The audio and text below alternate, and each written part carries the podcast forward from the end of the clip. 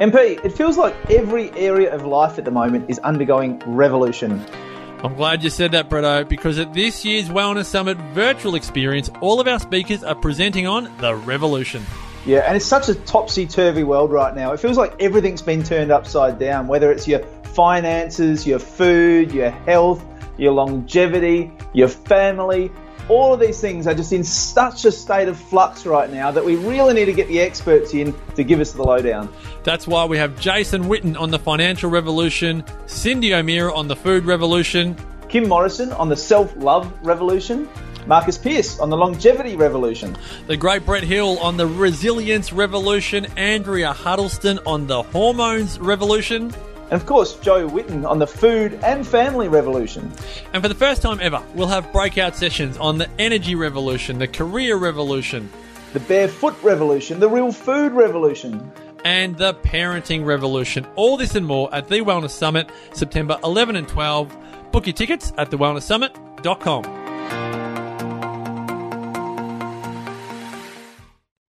I don't care who you are as a human being there are things that happen in your life um, that are devastating. And you may be what you believe to be the cause of it, no matter how perfect um, the universe is. These things obviously are there. I don't know for what reason. I don't. I don't want to know what reason for that one was, but it was um, a time where I did not like myself, and I still struggle with that one. You know, like you can probably hear it in my voice. I still struggle to even think about it, little, and I've never spoken about this publicly. Welcome to the Self Love Podcast, the show that helps crack open your heart and inspire a deeper regard for your own well being and happiness. Proudly brought to you by 28 Essentials. Here's your host, the gorgeous Kim Morrison. Hi, guys. Welcome to the Self Love Podcast. What a treat it is to be with you this week. I am super excited because this topic is something that many people, whilst we all know it's an important ingredient in life, that is self love. We also know that we look to many heroes in our lives or many people who seem to be doing really well in life, and we cannot picture them ever being down or going through tough times. This week, I share with you one of my bestest, best friends, the amazing Cyndi O'Meara. For those of you who don't know her, she is an incredible nutritionist. She's an educator and a researcher. She is the founder of Changing Habits, and she also is the founder of the Nutrition Academy. She also happens to be one of my best friends, and today I get to really delve deep with her on life love. And one of the big things that her and I have many conversations around in our own time is the topic of perception. Now, whilst she loves to teach in both the public and corporate arenas, and she's an incredible woman when it comes to helping people make better food and health choices, she is also really down to earth. And if you have not had the opportunity to hear or follow Cyndi O'Meara, now is your chance to those of you who know her and certainly know us from Up for a Chat, you will also know she's pretty pragmatic. She's down to earth and she also says it how she sees it. Now, the beautiful thing about this podcast that I particularly love is that she talks a lot about her own vulnerabilities. Um, we get to hear a little bit about her life growing up and also how her perception of her childhood was really quite different to that of her sister. You're going to love her definition of self love. And I think one of the most poignant moments in this podcast is when we talk about a really dark time for her, something that she doesn't necessarily talk about all the time. But I also am going to love the practical tips that she offers at the end, her own self care rituals. So I sincerely hope you buckle in, enjoy listening to her if you're out walking or if you're driving along. Just buckle in and listen to the beautiful, amazing Cyndi O'Meara and all the things that she has to offer this world. If you don't know already, all in the show notes is her website, changinghabits.com.au. You can also follow her on Facebook, Twitter, Instagram, and YouTube. And remember all the links for myself around Kim Morrison and KimMorrisonTraining.com, as well as the beautiful 28.com, is also in the show notes. Let's get into the show. So, my beautiful Cyndi O'Meara, uh, you can tell by the introduction that you are one of my dearest and closest besties in the world ever. It is a privilege to have you on the show. Can you please just give us a little bit of a background for people that don't know you around, more importantly, beautiful Cyndi, around your experiences of growing up and what love meant to you as a family? Oh, experiences of growing up and what love meant to me as a family. Mm. Uh, it's interesting because um, I think it's all about perception. Because my brother and I often say about our childhood that we had a fantasy childhood, um, you know, a fantasy, a, a childhood that was perfect. Whereas my sister had the exact opposite view. She felt like she had a nightmare of a childhood.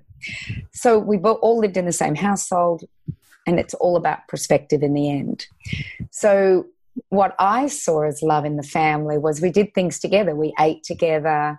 Um, I remember mum picking us up from school and we'd go home and have lunch, um, our main meal at lunchtime in the summer. She just did so we could go and play in the evening. I don't know. We, we just did stuff like that. And so I think for me, the love was the nurturing that both my parents gave me, like remember its perspective, um, as I was growing up. Yeah, it's pretty extraordinary, and I've heard you talk of your childhood a number of times, and I've I've heard you really, you know, absolutely sing the praises of both your parents and your upbringing. And I just I'd love to ask you at this point, then, what is your what is your definition of self love? My definition of self love is the, the fact that you look after yourself. Because I, I don't think if you love yourself, you look after yourself. So you respect your body, you respect your mind. So you put good things in both mind and body. So not only the food that you consume, then the sunshine you get, the love you want, the all of those things but also the thoughts that you have. You know, like we were talking um, at another time, you and I, Kim, about mentations, and it's it's really become pr- prominent in my mind when my mind is in a loop and I'm saying things to myself that really aren't true.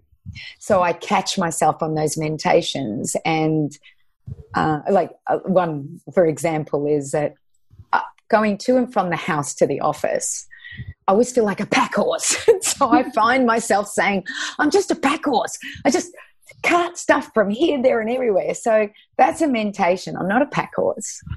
You know, I, I had to turn that round. I had to turn that round to, oh, I'm so fortunate. I have um, all this these things and I have a job to go to and I have a beautiful home and you know so I had to change that round so it's about not only physically feeding your body, chemically feeding your body, but mentally and emotionally and spiritually feeding mind and body. And, and that's my definition of self love is the care you give yourself. Mm. And that doesn't mean necessarily going and having a facial or anything like that. It's just how you respect and care for your mind and body. Yeah, it's beautiful. And I think I saw another statement the other day self care is self giving. It's giving yourself that time, that energy, that input, and the, and the grace to actually care for yourself, which just seems to be so foreign in this day and age. What do you think is the biggest problem in society right now? And do you think it's related to a lack of self love? Well, it's interesting you should ask me that because I was listening to a podcast yesterday and it was all about people making changes. And the podcaster, the, the person you know who was being interviewed, he he actually said that people won't change unless there's a crisis or inspiration. And even with a crisis, they won't change.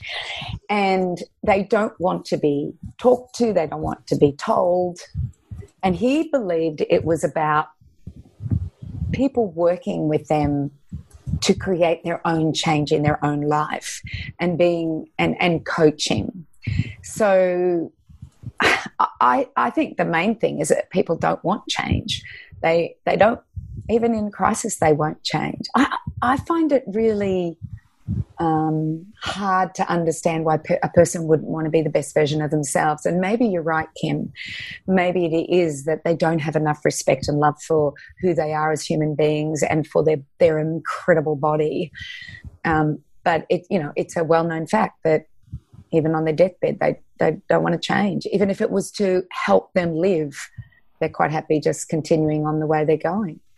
And it seems to be something that I've heard you say, and particularly as you know, with this whole virus and global epidemic that we've been going through.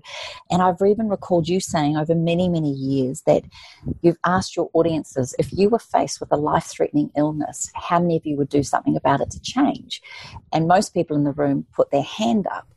But then you always say something interesting after that. Can you share with me what you actually say to your audiences after that point? Well that only one in ten will change. And that's what's scary is that only one in ten will change if faced with a life-threatening illness. And i see this time and time again. So i had a very good friend and his um, wife was diagnosed with a brain tumor. He she was given six weeks to live. And th- i talked to him virtually the day after the diagnosis and i said well have you thought about the ketogenic diet? And I just got this look from him that was, she's dying, Cyndi, she's dying. And she just didn't want to even try. It was almost like she had got the bone pointed at her, which is an Aboriginal term for people who uh, are not from Australia. It's like the bone's pointed, it's a death sentence, and you will die. And it's it's not a physical death; it's a mental death. And I often wonder when you know people are told things that they believe it and and it, and it's evident and that's what happens it's quite sad isn't it and I know you and I have had many, many late night conversations and times staying up talking about this. What, what do you think is the, the reason why, the, re, the real deep um, reason why people um, find loving themselves such a challenge? Oh, I think that's a, a huge question. So, could be upbringing, could be perception, like I said about my sister and my brother and I, how we perceived our childhood. Um, you know, my sister couldn't change it. She had all the knowledge in the world. She knew that she shouldn't smoke.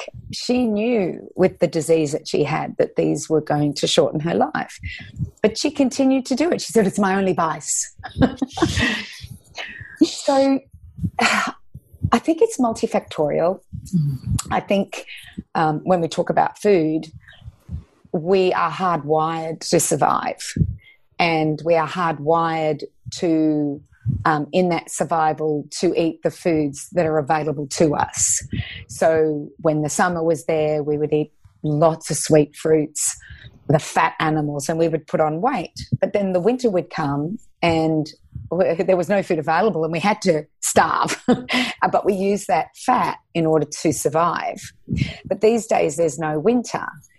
So, you know, it could be a, a hard wiring in your own body. It could, uh, I was like, yeah, that, you know, that is a really tough question. and you know what? I almost need to stop and contemplate it. But it, you know what? The most important thing is the inquiry. And if people who are listening write that question down and actually do the inquiry on themselves and inquire into themselves as to why do they emotionally consume foods why do they not get up and exercise why are they having an argument with their husband over a spoon or something you know or you know so I think that inquiry to the individual may tell them some answers. And then further inquiry, which is our, our beautiful um, Byron Katie, is is it true? Are you sure it is true? You know, so really ask the question. Once you've inquired, got an answer, then you ask, well, is it true? Is it really true? You know, do you really believe that to be true? So, a second one. And then the third question is, what would it be like to not have that thought? And then the fourth one is turn it around. So, a, a turnaround might be um, my parents are judgmental. And to turn it around would be, I'm judgmental. so, you know, when you turn it around, because me saying my parents are judgmental is meaning I'm judgmental. So I am judgmental. So it's like, I, I, I actually, you know, doing that to me right then and there, Miss Kim Morrison, um, was a tough one. But if I was really wanting to be honest with myself, I would do the inquiry. I would say, well, why do you do that, Cyndi? What what is the purpose of that? And um, and then do what um, Byron Katie does, and and do the inquiry about what you believe is the truth about that, if it is a truth at all. like oh my gosh, I've just bamboozled everybody. I know it because I bamboozled myself. we always need Karen Smith on this conversation. Oh, we do. Down the rabbit hole. the big point you make there is it's multifactorial, yes. and and I think you know. Do you think um, knowing that or let me ask you this do you think everybody has times in their life where they don't love themselves almost definitely yeah and and and the reason why is that we don't forgive ourselves so you know i've had a time and i still struggle to forgive myself about it and then when something props up about it um, I get really upset, and I'm happy to talk about it, Kim, if if people want Yes. to hear it. yeah definitely Um, it still brings tears to my eyes. Mm. So I um, I loved my dog Obi so much, and Kim and I went to Fifty Acres um, with Obi. He was old. He was really old. He was crippled, and we took him to this beautiful sanctuary, and he. It was almost like he prepped up like a young soul. He just, it was incredible, wasn't it, Kim, how young he was. And when Kim got out of the car after we'd had our beautiful day, got out of the car, Obi talked to her. He spoke to her. He went, Oh, whoa, whoa, whoa, whoa, whoa, whoa, whoa, whoa, whoa, whoa, whoa, whoa, whoa. It was like this. It was incredible. he did it when he left the 50 acres and he did it. The next day, and this is not my usual routine, my husband calls me and he says, Cyndi, can you bring Obi to work? So I put Obi in the car and I went to work. About three or four hours later, my husband said, Did you bring Obi? And I had left him in the car. And it was November and it was a warm day and he passed away. Oh, I wanted to punch myself, hit myself, kill myself. It was the most devastating time. But I had a beautiful man email me, a really good friend of my husband's, and it was a, an email from Obi. And it was to say that you would have had to put me down soon. I was old. I was hurting. And it was it was almost like a reprieve of of, you know of what I have felt I had done. But I do also know that the world is perfect. And we got another beautiful dog. And we would never have got this dog if Obi lived another, you know, even another month or two because we got him straight away. We were just all devastated, absolutely devastated. And my family never persecuted, you know, persecuted me for this. I persecuted myself. I was really good at that. the other day, so this is years ago, guys. This is like four or five years ago. The other day, I'm with um, my daughter Casey, and she has a new dog called Wilbur. And Wilbur was so excited to see me. He was jumping all over me, licking me, doing everything. And I leaned over to kiss my other daughter, and and Wilbur came in the in between us, and I just put my hand on Wilbur's body and pushed Wilbur away. He hit the table corner really hard and nearly knocked him. I nearly knocked him out, and it it brought it brought back the shame. It brought back the feelings of Obi. The you know, and I thought, oh my god, I've killed another dog. oh sweetheart Oh, and I was so worried about him. He was staggering around, and he was, and I could see Casey was really upset. And so the next morning, I rang Casey and I said, "Honey, is he all right? Yep, he's back to normal. Mummy's fine." But you know, it's times like I don't care who you are as a human being. There are things that happen in your life, um, that are devastating, and you may be what you believe to be the cause of it, no matter how perfect um, the universe is. These things obviously are there I don't know for what reason. I don't. I don't want to know what reason for that one was, but it was um, a time where I did not like myself, and I still struggle with that one. You know, like you can probably hear it in my voice. I still struggle to even think about it, little, and I've never spoken about this publicly. So, um, I, for the most part, I really like myself. mm-hmm. I really do, and I respect myself. And I, I would, I eat well. I get up early in the morning. Um, sometimes I'll make, you know, be a little bit hard on my husband, um, and maybe be a little bit curt with my kids on occasion. Um, but for the most part, I really try to nurture my body and my mind and see another the gratitude in it all. So see the gratefulness of of the situation. So let's take um, what the covid-19 so for me i see planet earth as having a rest and everybody's planting a garden that's nurturing her at the moment i'm seeing seedlings and seeds disappearing off shelves because people are saying I need to plant more food. You know, I, I, need to do this. So there's some positivity in that as well. And for me, it, it, uh, it created um, a little bit of a situation in that I was meant to fly to New Zealand to do a course um, so I teach my nutrition academy at the Auckland School of Chiropractic, or it's the New Zealand College of Chiropractic. So I teach my nutrition course there. I teach the first two hours, and then I have this beautiful nutritionist who teaches the next um, eight weeks. And um, she, six weeks before I we were due to start the program, decided she didn't want to teach it this year. So I had to find somebody new. And we looked for somebody new and we found somebody new, but she wanted almost double the price that we were paying our first girl that had been with us for nearly five years, which really we were we were bound that we had to do something. So just before we were about to say yes, okay, we'll we'll go with you, um, New Zealand went into lockdown, and it means that we cannot teach. I can't fly over there. Um, the, the universities are closed, it all has to be done online. So all of a sudden, I got this opportunity where I can record every single lecture and deliver every single lecture online, record it. I don't even have to be live, I can record it.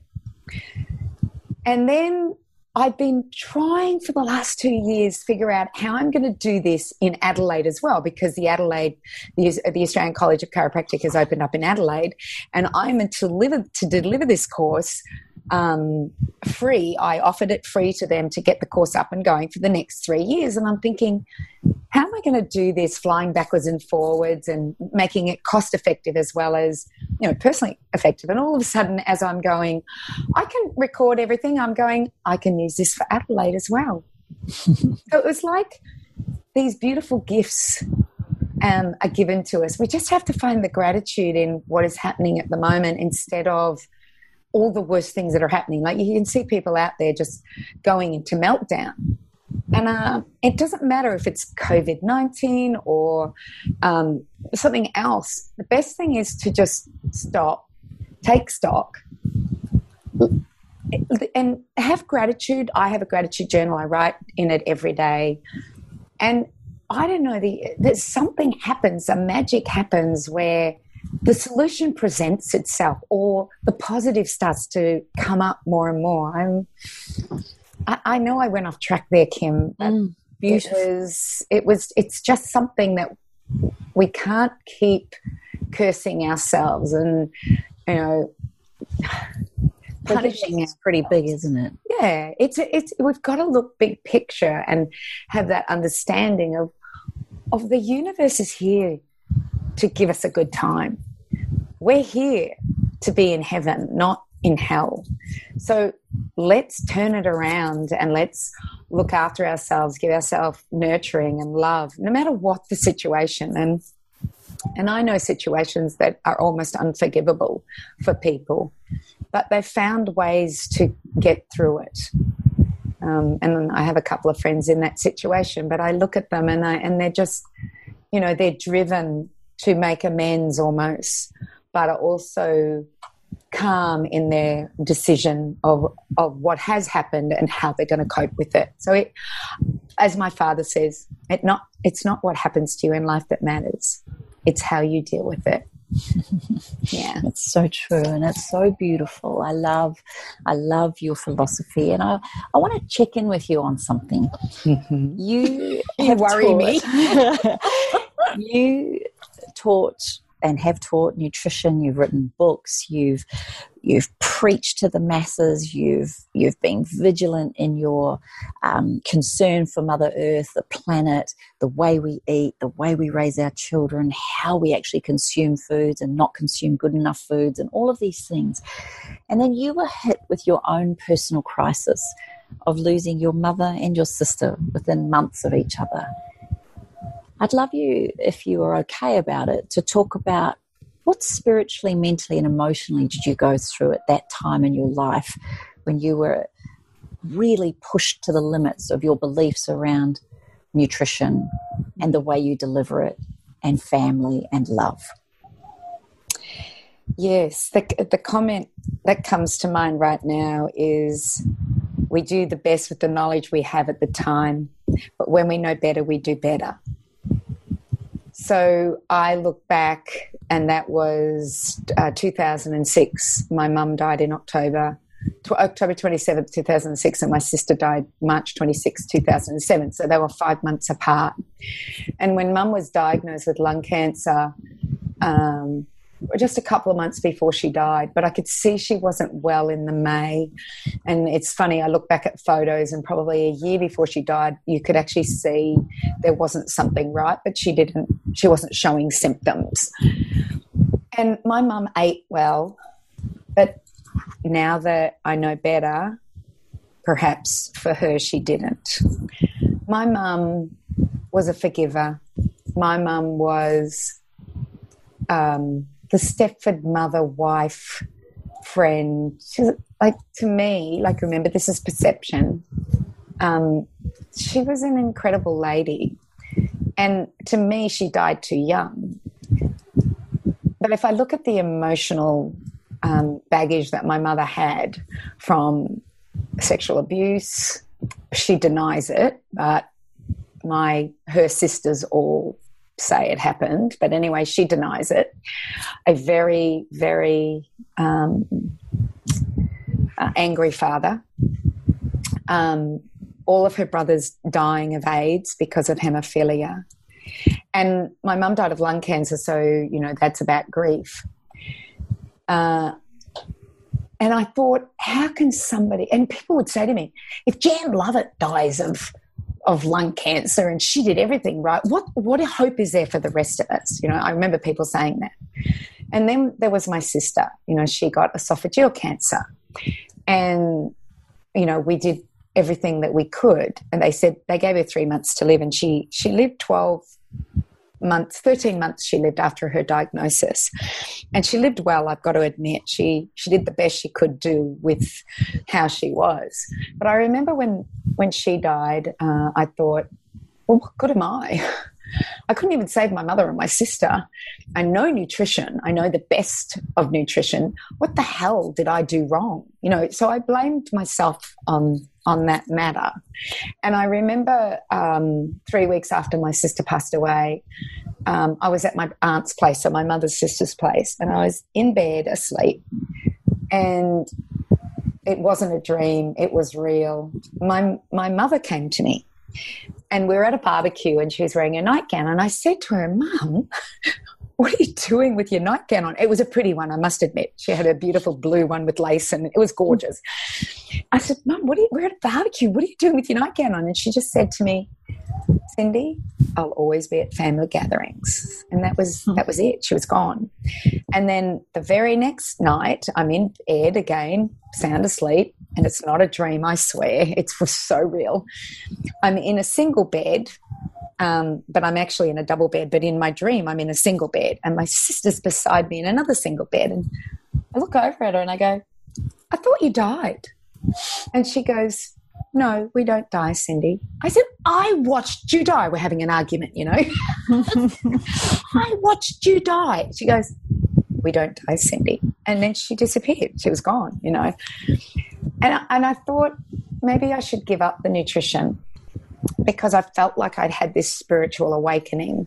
Because after that, the very next day, a book landed in my hands, and it was um, it was called Journey of the Soul by Michael Newton. And from there, I probably read fifty books on the subject of past lives, reincarnation, um, and all the proof of it in the world. And eventually fell in love with Brian Weiss, um, the book of many lives, many, uh, the author of Many Lives, Many Masters, and read all of his books, went to all of his seminars, and and felt that nutrition wasn't my forte. that I really wasn't that good at it. um, but I look back now at what I've learnt and what I know from, you know, this is 14 years ago. And if I'd known what I know now, I might have been able to help a little bit better. But I didn't. And I think what happened to my mother and my sister was for me to learn that beautiful spirituality. I, I, thank them every day for that because it it brings calm, it brings peace. It there's no fear of death like I used to fear dying and eternity because I was brought up a Catholic. Oh, the whole eternity thing I think was more scary than the dying. But anyway, um, I just had this incredible fear of it, and that just disappeared. And and even your purpose in life and why you're here, and you have more patience. It's like, oh well, I'll do it in the next life. If if I can't figure it out this life, I'll figure it out in the next life. If I if I can't, you know, uh, that's the way I, I, I got. So I have to thank my mum and my sister for that, and I also have to thank them because I became more vigilant about learning about autoimmune diseases because that's what my sister had, um, and about emotional causes such as you know grief in the lungs. And my sister was gagged. You know, esophageal cancer it means you can't, you you basically can't eat. You your throat's been completely shut off you know, or just below it, you know. So, um, yeah, I, I, I, while it was traumatic, well, looking back on it, I, I can't say it was traumatic. It was a day to day thing. I just took one day at a time. I, I remember waking up. I, I do this now. I wake up in the morning. I go, oh, that's right. That's what's happening on the planet. Um, and, but I would do that when with Mum and Lisa. I'd wake up and go, "Oh gosh, they're both dying," you know. So I would have that remembrance when you wake up, and reality would kick in, and and you'd. Um, but you just keep doing what you needed to do. You just put one step in front of the other. You just keep in the present. You don't think about the future. You just stay present with them. You just love them for all they are, and then, and then you know you thank them for letting them you be there when they passed away you know? Mm. and you know what's interesting i have to tell everybody is that my sister was born because i i had to clean all, her whole house out. And i found her birth certificate and her birth certificate um, she was born may 17th at 10.57 a.m she died 10.57 a.m what? Mm, yeah it was just because I looked up at the clock when she took her last breath and it was just before 11 a.m. And it didn't really, I didn't think really too much about it. And I probably would never have remembered the time, but I did look up. And then, um, and then when I found her birth certificate, I went, oh my gosh. She died at 10.50, she born at 10.57 a.m. and that was probably the time she died, just before 11 a.m., 10.57. Yeah, incredible. It is amazing. Do you think, Cyndi, then I mean, your story is such a beautiful uh, metaphor for all of us. Do you think that struggle, trauma, tragedy, upset, um, deaths, all of these things that happen in life, how would you say that to someone listening to this right now if they were in the midst of something that's going on that's really hard for them and they're struggling and they're trying to make sense of it and life feels so unfair? How how would you say, from your experience now, how to ride that? Stay in the present, day by day. Check in with yourself that how you're feeling right now, not in the present or the past, just how you're feeling right now. So I remember Karen Smith always saying, pretend there's a concrete wall to the left of you and a concrete wall to the right of you and a concrete wall to the, to the front and the back and how you're feeling right now. And you go, yeah, I'm okay right now. Uh, yeah, I'm good. And so you just take it step by step. So that would be one. Number two, write, write your, what you're grateful for. Even if you can't find it, write the sun came up I spoke to Kim. You know, it, it, doesn't matter what you put in, just write something that you are, are grateful for. Because sometimes I can sit in front of my gratitude journal and I can't write anything. So I just got to go, okay, the sun came up. All right, good. That's a good thing. All right, I'll write that down, you know? or, or I got to work without you know, I don't know, you just write anything. If you can't find anything, find it. Don't wallow in those mentations of sadness and, um, yeah. And I, I just think I, I, actually found this when I was going through my grief with my mum and my sister because people would just go, oh my God, I don't know how you're doing it. And I realized that looking and watching somebody going through this is harder than you going through it yourself. I, I don't know why I, that just came to me when I was going through it. I'm thinking, I'm looking at people with tears in their eyes, and you know, really, I can feel them feeling for me. But I'm thinking, I'm okay, guys. I, I can do this. I can handle this.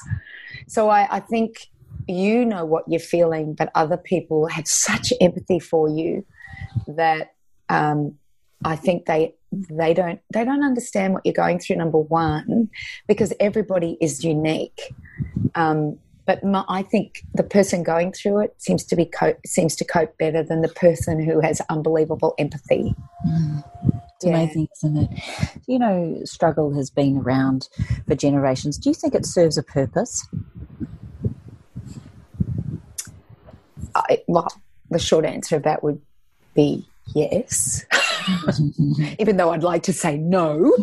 um, but yes, it does. And I uh, like, I've heard somebody say, oh, they had an easy life, therefore they're just kind of cruising as a soul. And those that have the tough lives are, are really working through their stuff. So I kind of go, sometimes it's nice to just cruise and and not have to work through stuff and enjoy the ride. But then when a struggle does come, then rise to that challenge and and find a way through it. Like you can go kicking and screaming, um, which is always good, and I can do that. um, but if you rise to the challenge, it's like what what the world is going through now. Mm-hmm. There are some people going through kicking and screaming. It's not fair. Why is this happening? You know, they become victims, absolute victims. But instead of being a victim, become responsible. Responsible what's happening on the planet. What were your mentations? What are we thinking? You know, you can blame whoever you want, but in the end, it's your responsibility to be the best person that you can, um, have the best health you can, improve your immunity, help other people who can't do that. Get out of the victim mentality.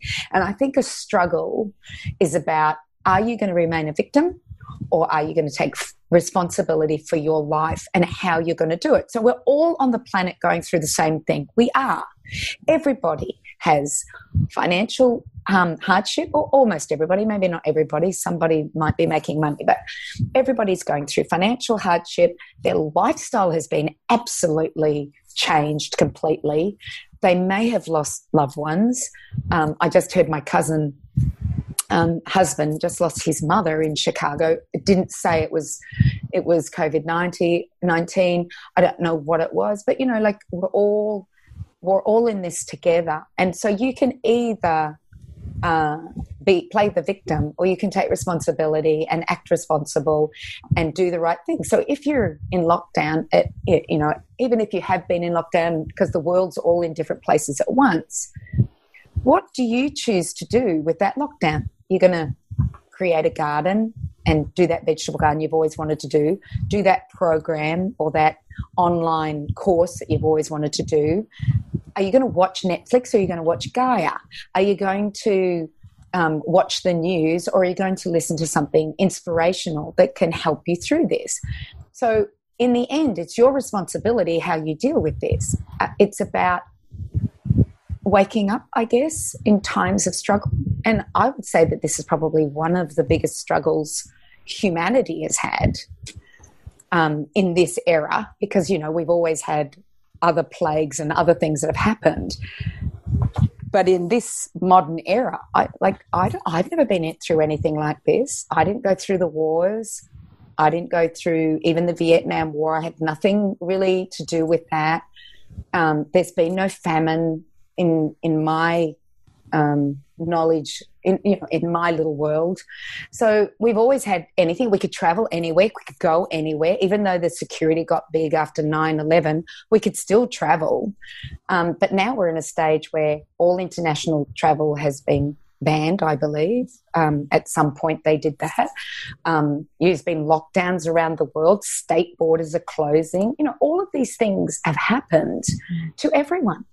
I'd actually wonder if that's happening to the Himbas in Namibia sometimes. I wonder if they know what's happening. And you know what? It's really funny. You know how I swim every morning? Mm-hmm. So I ride along the river and I always see the fish in the river. And I look down at the fish and I go, well, your world hasn't changed. It's so funny you should say that. Danny and I were out walking this morning and these fish were jumping in front of us. And I said, You know, when fish jump in front of you, it's good luck. And he goes, Who made that up? And I went, I did just then. and and there's lots of them. And I said, and he looked down at them and he goes, Well, they've got no idea what's going on in the yeah. world right now, do they? I thought, exactly. yeah, true. I do. I, I look across at the ocean every morning and I go, You guys have no idea that on top there's this tiny little thing that's created an absolute pandemic of terror and fear mm-hmm. because that's what it is. It's, it's a pandemic of terror and fear. And in in the end that's what it is. And most of us are healthy enough to deal with it. And it is a there is a, a obviously other issues that are happening and people are dying. But i think it's more fear that the pandemic is on rather than the virus itself, you know. Yeah. Mm. And that's a lot of things are driven by the fear of the unknown as opposed to the reality of what you're in right now or what we can do right now. And I absolutely love what you say about responsibility, knowing then that fear and struggle and challenge is always going to be upon us. And we both had the same business coach that sometimes would say you get little nudges, and other times you can feel like you've been hit by a Mack truck, depending on the severity and level of that challenge, fear, or worry. What's the opposite to that then? How do we create, I guess, in a way, a sense of calm and peace? What do you do to create, for want of a better word, restorative calm? How do you create that in your life? Oh, you said something, and I, I actually just looked it up, and I think it's a good, like a good way to calm people down, and it's by Professor Chris um, Exley, who's become very prominent in um, the health field at the moment. He's, he says, We do not fear the unknown, we fear what we think we know about the unknown. And I think that that statement alone kind of makes you think and calms you down. For me, like I have been waking up, forgetting everything as I go to sleep, and of course dreaming wonderful dreams and then waking up and going oh that's right. You know i have been doing that. And, and my heart will race just a little bit. But for me it's i'm i'm doing the do. I'm not stopping. I'm out there making videos um, helping other people doing doing stuff to say, hey, we can get through this. This is okay. Um, these are the steps that we need to do. You know, you and I and Karen, we did a, um, and uh, we went, came back to up for a chat after, you know, mm-hmm. finishing up for a chat and came back because we, we, you know, we, we don't get paid for this. We don't get paid for any of this. And we just decide that our community said, well, we need you at this point. What have you got to say about this? I, I think it's about not being selfish mm. and about seeing what you can contribute to help other people. Like I could deep breathe and, and that helps. I can go for a swim and that helps.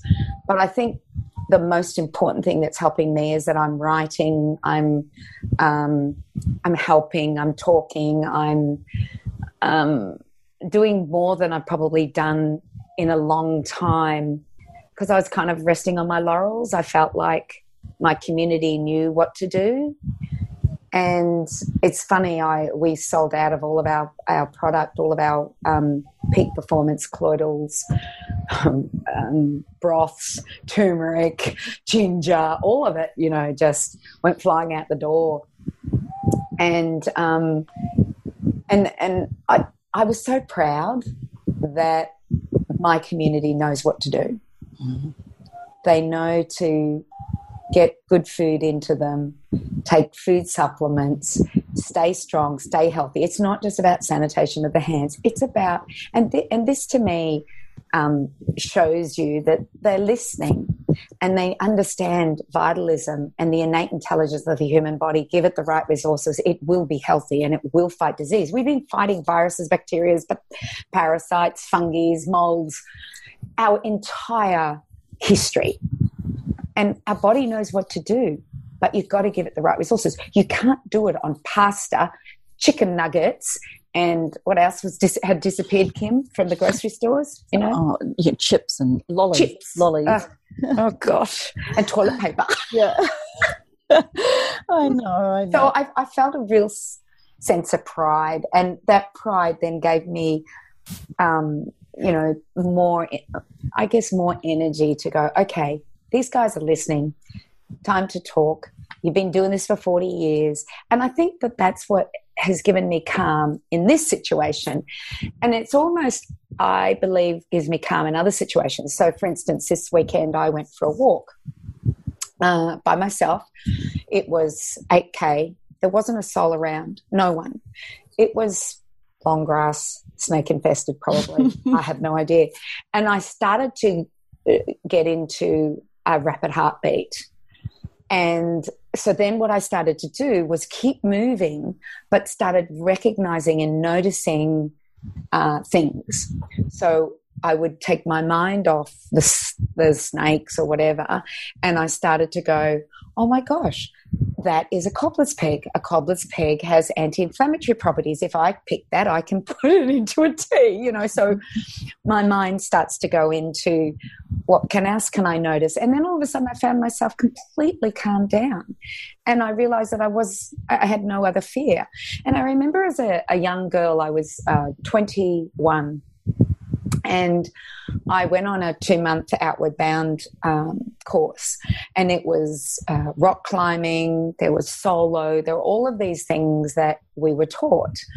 And I remember being on a rock climb, and I um, was on the face of a rock, and I was on belay, so there was somebody holding me, you know, um, by a rope. So, number one, I had to trust that person. But number two, I went into uh, freeze. I froze on the rock face.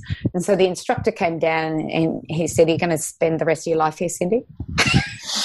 and I went, No, but I don't know what to do. I just don't know what to do, you know. So he said, Well, you've got to move. And I think that that's where just continue to move. Because as long as you're moving, you will get somewhere. Mm-hmm. But the minute you freeze and do nothing, and change nothing, then nothing's going to change. Mm-hmm. And I think that that was a really incredible you know message that I learnt from him. And yes, I did get to the top and I was okay.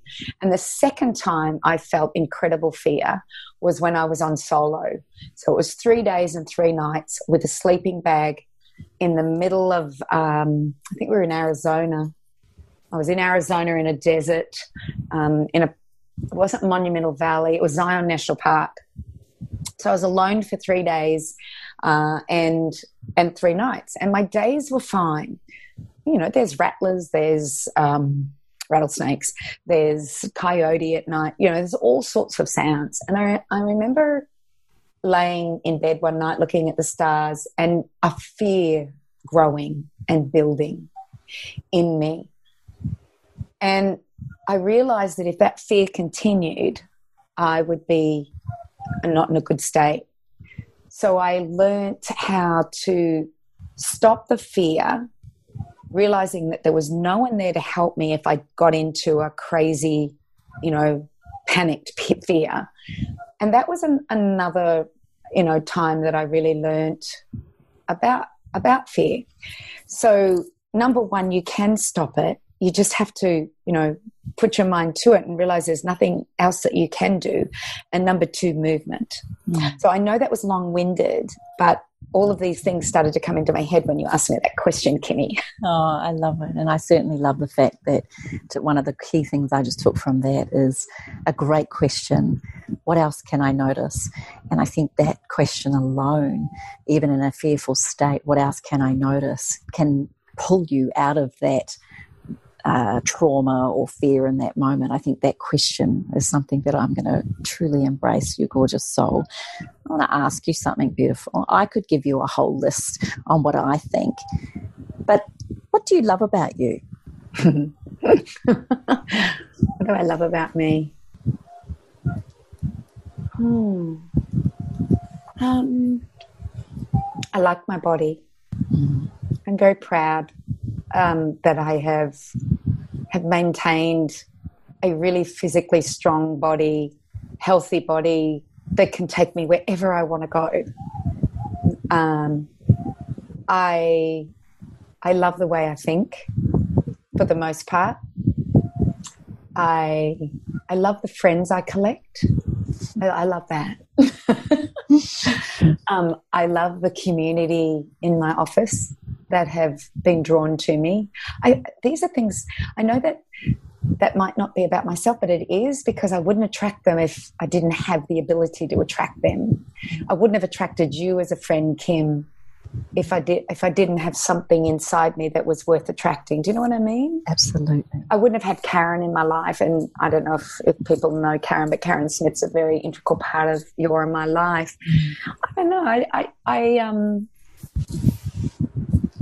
I love giving. I love teaching. And I love that about myself. I love that I love to teach. I love that I love to learn. I love that I love nutrition. Um, I love that I love nurturing my family, that I love the planet. Um, it's it's hard, you know. I'm not really saying what I love about myself. It's only what I love, what I love. Is that right? Am I answering the question there? oh, I could give you a list of things: your beautiful heart, your nature, your amazing capacity to hold the space for so many of us. There are so many things. Do you do you think there's ever anything you wish you could change about you?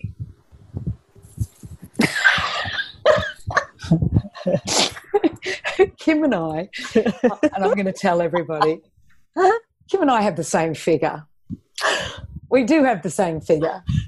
And it's funny, I've always thought that I've always never had a waist. And um, and Kim and I talk about this all the time. And I always go, oh, I wish I had a waist. You know, I've got, I've, I, like, I just don't have a waist. But I was actually looking at photos recently because I'm culling at the moment. So I'm decluttering at the moment. So I'm culling photos. And anything that doesn't mean anything to me, I'm getting rid of. So I'm looking through these photos and I've got this photo of me in a bikini after I'd had three children. And I went, oh my gosh, you had a waist. well, even though I never thought I had a waist, I actually did have a waist. So now I'm thinking, maybe I have a waist and I don't realize it.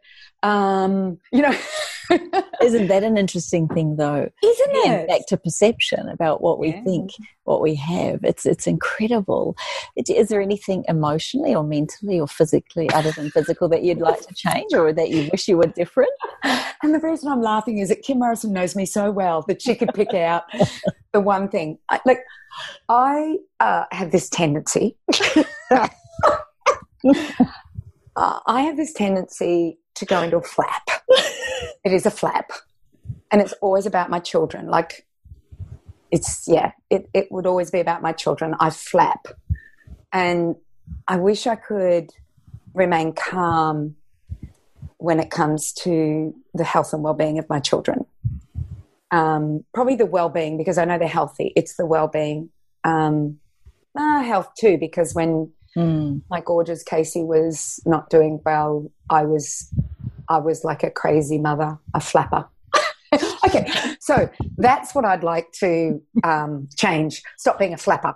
Well, maybe maybe we just need to pause the podcast and just go back and listen to your advice on what to do to create restorative calm. I'm just suggesting. you just remind me next time I flap. I'm going to say, go and listen to this podcast.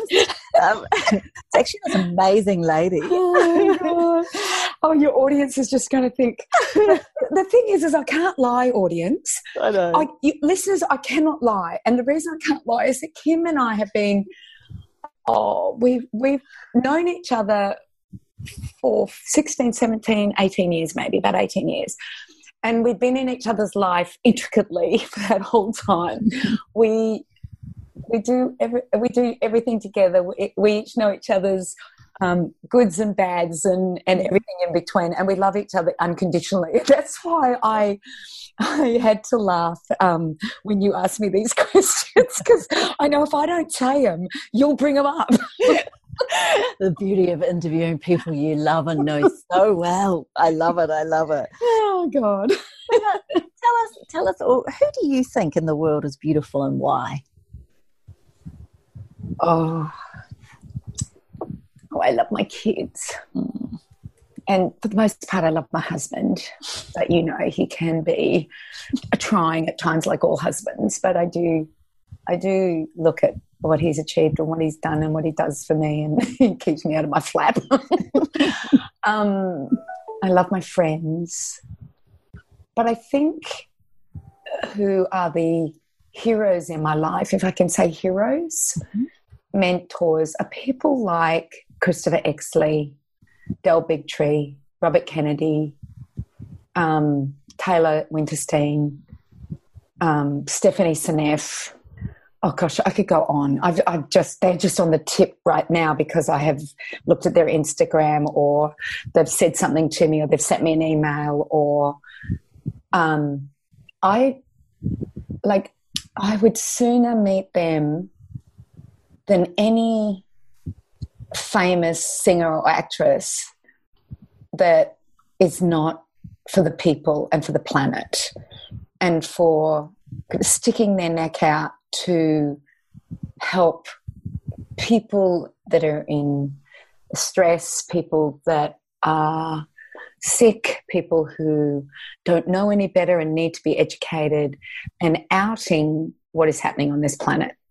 Mm. I think, you know, they are the people that I absolutely love. And if I was going to go away from people, I love this planet. Mm-hmm. I remember my sister saying to me just before she died, and this is like hours before she died, she said, I'm not coming back. and I said, Really? I said, You're not coming back? She goes, No, I don't like this planet. I'm not coming back. and my thoughts when she said that to me, and she didn't say it that fast, but she did say, I'm not coming back, was, Oh my gosh, I'm coming back. I love this place. I just find it the most incredible planet. Its beauty, its love, its emotion, its its moods, its it's everything. I yeah, I'm, I'm coming back. Yeah. Yeah. You know, are there things in life that um, light you up? Like, what are the things that truly get you going? What, Light me up. Hiking. Hmm. Yeah, in the wilderness with a backpack on my back. Oh, And the way Karen Smith and you do it too. I do like that way as well, um, which is with a little bit of with a little backpack and a hotel at the end, um, or, or something. I love I love being out in nature. Um, I love being out of Wi-Fi. Um, that lights me up because then I have to think of other things to do instead of I don't know flicking, which yeah, it's not probably a good thing. Hmm. Um, I love my farm. I love family night when all my family come for dinner. I love I love dinners. Um, I love good food, uh, but that's been grown properly. I love regen farming. I don't know. There's just so many things I love. markets, farmers markets. so good. It's so good. I And love love podcasts. I love podcasts. I love audiobooks.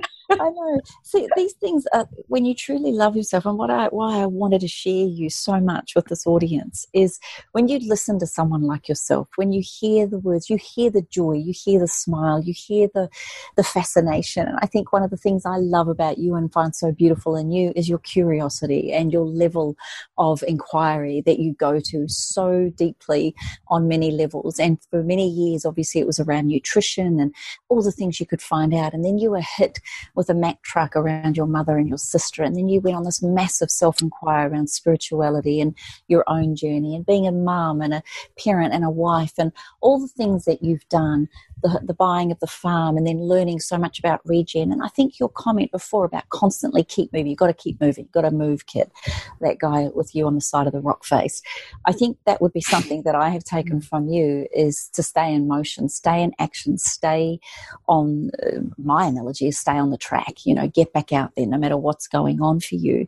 Are there things though that dull your shine? Are there things that, you know, really do cause you to pull in and want to retreat from life? Hmm. I get a little bit um, jolted by comments sometimes. Well, I used to be, but I, I don't think so much. But if I was to be really, really truthful, when I'm out of harmony with my husband, is probably the most jolted time I can ever be. Everything else I think I can handle, but that's one I I struggle with. So best thing is not to be out of harmony with him. and, and, and I know that, but there are sometimes there are issues that you all have you you know couples have to deal with um, in the best way that they know how, even if it's not the best way, but the way they know how. So I reckon that's the thing that jolts me the most, Kimmy. Mm. Mm, interesting, yeah, isn't it? Yeah. Every other time, I think I can. I'm pretty good with most things. Um, and if you're not, you just flap. Yeah. Yeah, I just flap. You know, and, and, and that's movement. flap, flap, flap.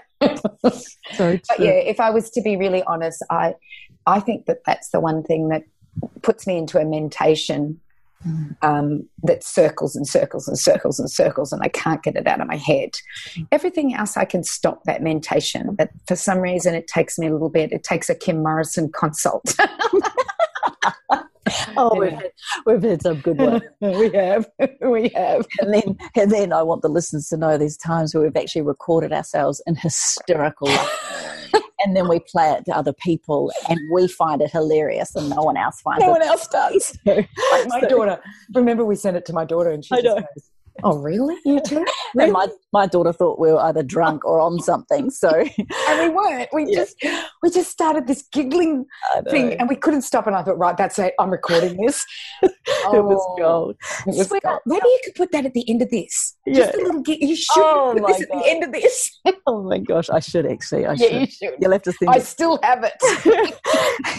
Tell me, I know we've got to come to an end. You know, I could talk to you for yeah about self love and the power that we can have in our lives by spending time and not always money, but certainly time and energy into ourselves. Can you tell us what are your self love um, rituals? What are the things that make you feel more beautiful and more in love with you? So, is this an obsession or a ritual? well, let's let's define it. Let's hear what it is. well, I think it's an obsession because I realize being in lockdown, no coffee shops open, um, that it's an obsession because I'm going into withdrawal. so this is what I love to do. I think that's an addiction. it's an addiction. Maybe that's an addiction. So it's not the coffee. I can get the coffee. It's the experience. Mm. So I get up in the morning, I'm up early. I'm in bed early, I'm up early. I love watching the sunrise. I get my togs on, um, I get on my bike, I ride to my local coffee shop it's always quiet because it's 5.30 in the morning. I'm the first there. I'm the minute there as he as he's opening i'm there. I order a coffee i grab the paper. Now i don't read the paper i do the crossword. So i have my coffee beside me i do the crossword. Then around six o'clock all my friends come. They know i need 30 minutes to do the crossword then my friends come and I have a giggle and a laugh and a lot of fun. And then at 6.30, we're at the beach and we're in the water. We swim one kilometre towards the other end of the beach and then we get out and we chat and everyone says, Cyndi, you're going to swim back? And I said, come on, guys, let's face it. I'm here for the social life, not for the exercise. so in the beautiful sunshine with bare feet and my togs on, I walk back along the beach for about 1.2K. I then go home, make myself the most incredible breakfast, my lunch, and I always create a tea. So my teas are always with a base of a little bit of licorice. So that's not that black stuff. That's the licorice root, the real licorice root. And then I, I go out into my garden and I pick like rosemary and kaffir lime leaves and I could oregano or marjoram, whatever I've got in my garden. And then I throw it in my teapot, which is huge. I add boiling water to it. I let that steep. Um, and that and that's that's I don't know, that's it. Mm. you know, and then I leave the house and go to work and um my nights, my nights. So work can be changeable depending on whether I'm flying somewhere, speaking somewhere, doing a podcast, um, having meetings. Uh, it's it can be very changeable. But then at home at night, um, and not doing family night, but a night when it's just Howard and I, we'll have dinner, um, and clean up, and then he will sit down and read a book or turn the television on. He'll do either one. I've given up television, so when he turns the television on, I put my earplugs in, and um, I listen to a podcast or an audio. And I like to do another puzzle, but it's not a crossword puzzle, but it's a puzzle that I can do while listening to an information audio. that's a really at night. That's my down thing. It's like I put my earplugs in, I do my puzzle, I listen to something inspiring, and then I fall asleep doing the puzzle. I have been known to do that many times. I'm a little bit disappointed that you've missed one of your rituals that I know you do every day. And you haven't even mentioned your body boosting and your oh my! Well, that, I forgot about my bath. That's right. So, all right. So I've made all my breakfast. I've made my tea. So while it's brewing, and because I take my breakfast to work, but while my tea is brewing, I then go and I have a shower. Um, when I get out of that shower, I I look at my blends or my singles oils, and I put I use a coconut oil or my Inca Inchi oil. I put it in my hands, and I put my um, drops into it. And depending on how I'm feeling and what I want, I always do a bit of a smell around. And sometimes I just unknowingly pick one. Um, and so I, I then do, and I, I, I have to admit, I can't believe I forgot this ritual to tell you. So I do my whole body. I then add more oil because I'm a lush. Um, I go, oh, it's not enough. So I put some more oil on my hand and just, and I don't know if I'm allowed to do this, Kimmy, but I do it. And I just put more up on the tops of my arms. Um, I moisturize my face with your beautiful moisturizer. I don't do the oils on my face. I only do what you put because I could do some really nasty things. But Kim's seen what I do to myself. She's given me the ritual of what I should do. But yeah, I, I use your moisturizer. I then look at my wardrobe and I think, what do I feel like today? Do I feel like a fun day or a more serious day? you know, and and that is actually a, a huge ritual, um, and I did miss that. I do apologise. I, I just night, knew it was such an important part of your day. But the night is also. So before I go to bed, um, uh, before I actually sit down and do my cross my um, puzzle with my audio, I actually go and put my pajamas on. But before I do, I have a if it's summer, I'll have a quick shower. If it's not summer and I haven't sweat like a pig, yes. I um, wash my face and then um, put my oil, put my moisturizer on, and then um, and I actually use the Esther Plus at night, yeah. and then I put Instant Calm on. So my two favorites are Energy and Vitality and Instant Calm. So if I'm traveling, I will always have those two with me. So one will pick me up and one will calm me down. So yeah, I do it at morning and night. So have I missed anything else that I've told you that I do that I can't remember that I do it?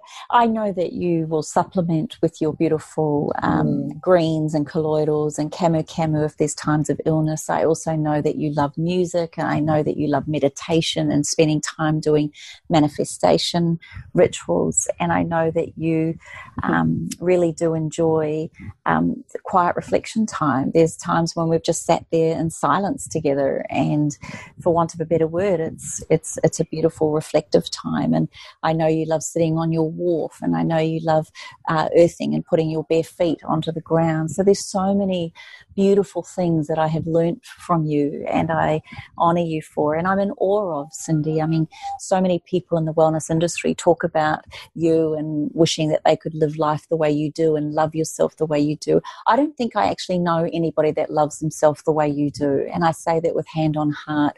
I have never met somebody who allows the BS of life to reflect off them. And, and you know, it's not often you go into a flap and it's not often you lose yourself or lose your cool. And you are someone who's very quick and easy either to be coached or nurtured through a situation. And you're very quick and desire the absolute um, best for yourself and your family and those that you love.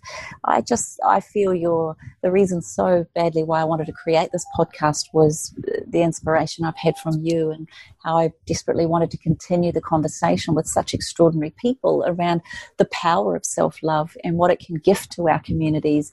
More importantly, what it can gift to our family, which, which ripples into the community. And you and I both know that it starts in the home, it starts with self.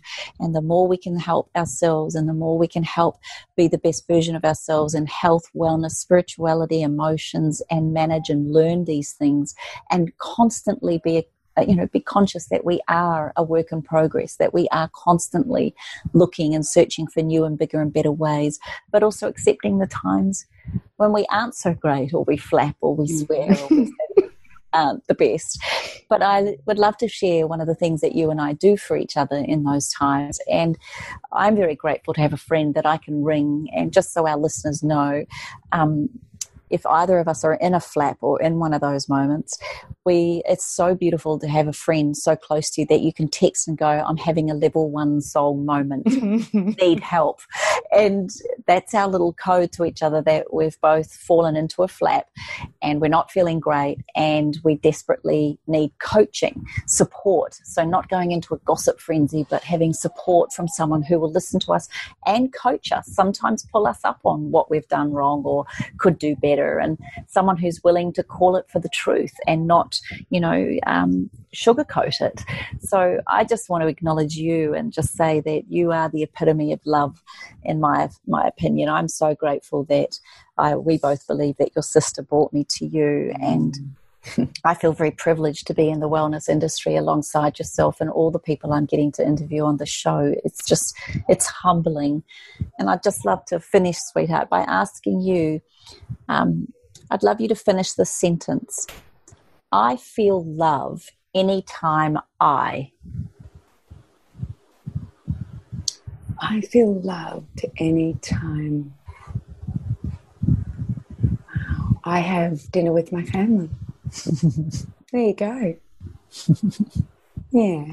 And I talked to Kim Morrison. I'm Sorry, I had two. I couldn't help myself. I had two. and that's not I had T O. That was I had T W O. I love you. I love, love you, my dear friend. if there is anything you would love to finish with sharing with this beautiful audience, what would your final message be?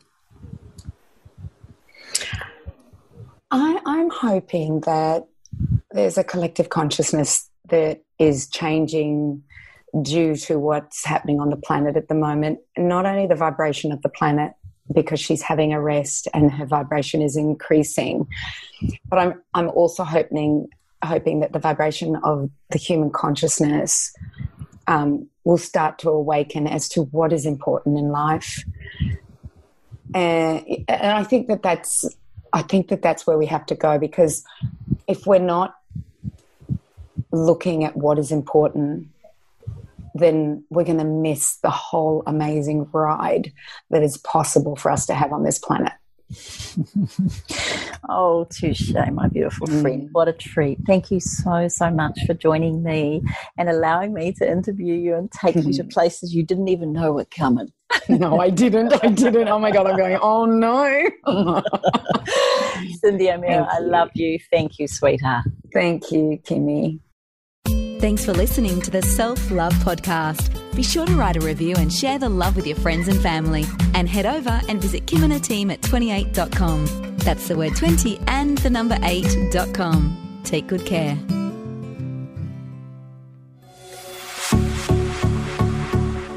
This has been a production of TheWellnessCouch.com. Check us out on Facebook and join in the conversation on Facebook.com forward slash The Wellness Couch. Subscribe to each show on iTunes and check us out on Twitter. The Wellness Couch, streaming wellness into your lives. Whilst the Wellness Couch presenter endeavor to provide accurate and helpful information to their listeners, these podcasts cannot take into account individual circumstances and are not intended to be a substitute for health and medical advice from a qualified health professional. You should always seek the advice of a qualified health professional before acting on any of the information provided by any of the Wellness Couch podcasts.